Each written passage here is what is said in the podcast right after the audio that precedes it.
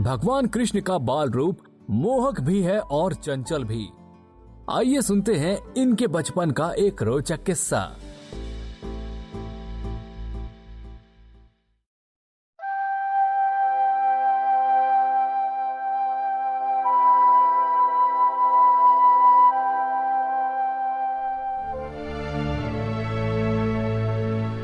एक बार, हर दिन की तरह बलराम और बालकृष्ण ग्वाल वालों के साथ नाश्ते का सामान लेकर बछड़ों को चराते हुए एक वन से दूसरे वन में घूम रहे थे।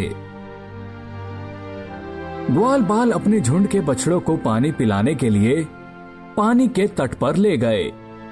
बाल कृष्ण ने पहले सारे बछड़ों को पानी पिलाया और फिर खुद भी पिया।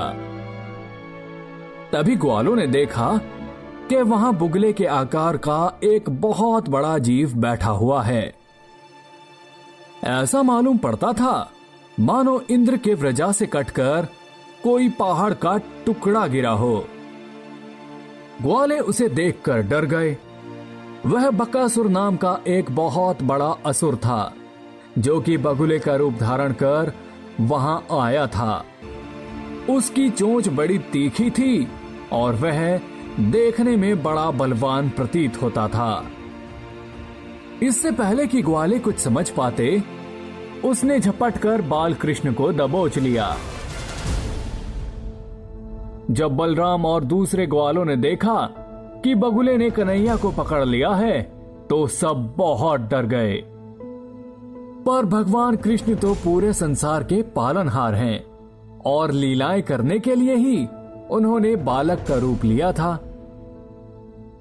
बगुले ने उन्हें अपनी चोच में पकड़ तो लिया, लेकिन जब वह बगुले की जीभ के नीचे पहुँचे तो बगुले की जीभ ऐसे जलने लगी जैसे किसी ने उसके मुँह में आग लगा दी हो।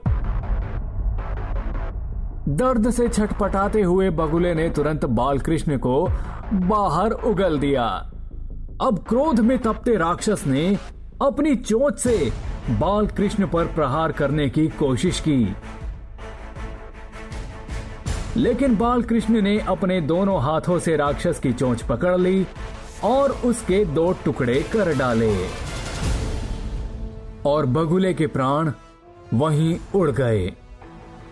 तभी देवताओं ने बाल कृष्ण भगवान के ऊपर फूलों की बारिश की और शंख बजने लगे। यह सब देखकर ग्वाल बाल हैरान रह गए। कन्हैया को बड़ा आनंद आया। इसके बाद सब अपने बछड़े लेकर घर वापस आ गए। वृंदावन वापस जाकर ग्वालों ने सबको बगुले के वध की घटना सुनाई। सब लोग बाल कृष्ण को इस तरह बगुले द्वारा निगले जाने की बात से हैरान रह गए। उन्हें ऐसा लगा जैसे कन्हैया साक्षात मृत्यु के मुख से होकर लौटे थे।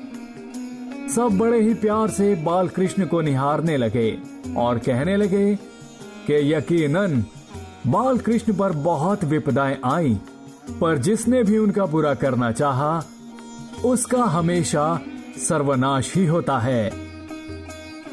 भयंकर से भयंकर असुर भी कन्हैया का कुछ नहीं बिगाड़ पाए। सब आते तो हैं उन्हें मारने पर आग पर पतंगों की तरह गिरकर स्वाहा हो जाते हैं। कन्हैया इतनी देर में फिर से खेलने में व्यस्त हो चुके थे। वह कभी ग्वालों के साथ आँख मिचोनी खेलते तो कभी पल बांधते। कभी बंदरों के भांति उछलते कूदते तो कभी कोई विचित्र खेल करते।